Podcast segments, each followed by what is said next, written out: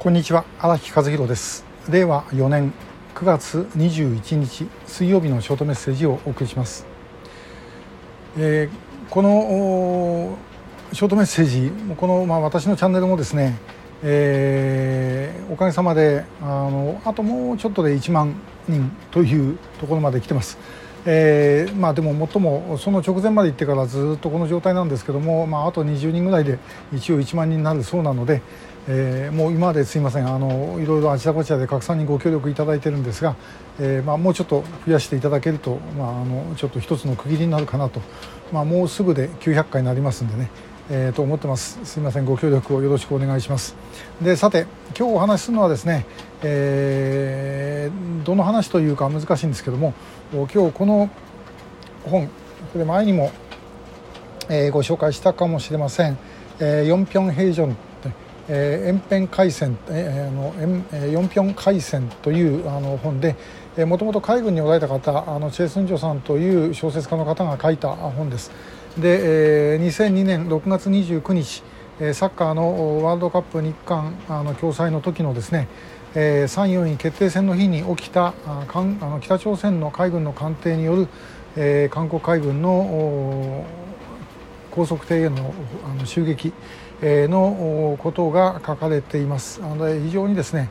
あの、まあ、これ実話に基づいている話で、えーまあ、非常にあの感動的なあの小説なんですね。えー、で残念ながら日本語にはなってない、えー、で、えー、誰かすいません韓国語で翻訳できる方いたら誰かやってくれませんかね。あの という本です、えー、本当にですねこうちょっとあの読んでてまあじんとくる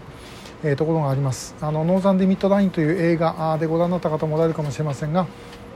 えー、6人、えー、戦死するんですね。で、えー、その後でですね、まあ、このそれは映画の中には出てこないこの小説の中に出てくるんですが後でご家族とそれからあの生き残ったその当時の乗組員がですねこう会う時に、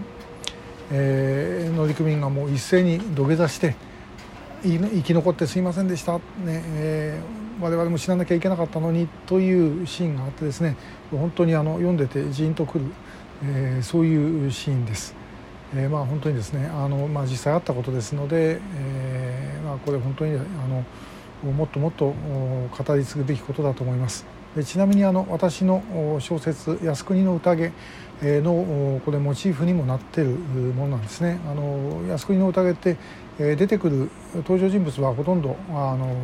コリアンさまざまなあの立場のコリアンですけどもという小説なんでまたこちらも機会があったら読んでみてください。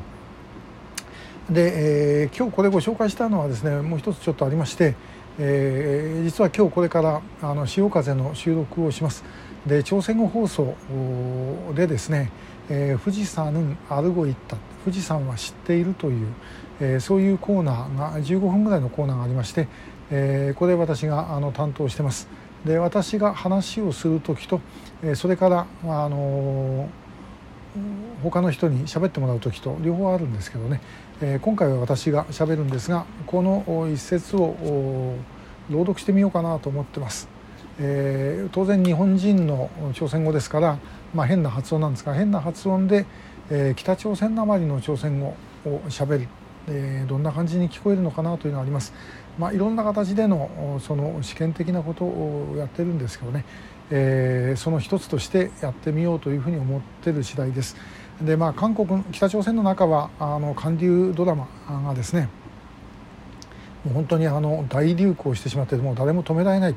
えー、止める人間まで、え、見てるというような状態です。もう情報を入れていくということが極めて重要でそういう中でですね北朝鮮という国はともかく高い塀を作って体制を維持している国です。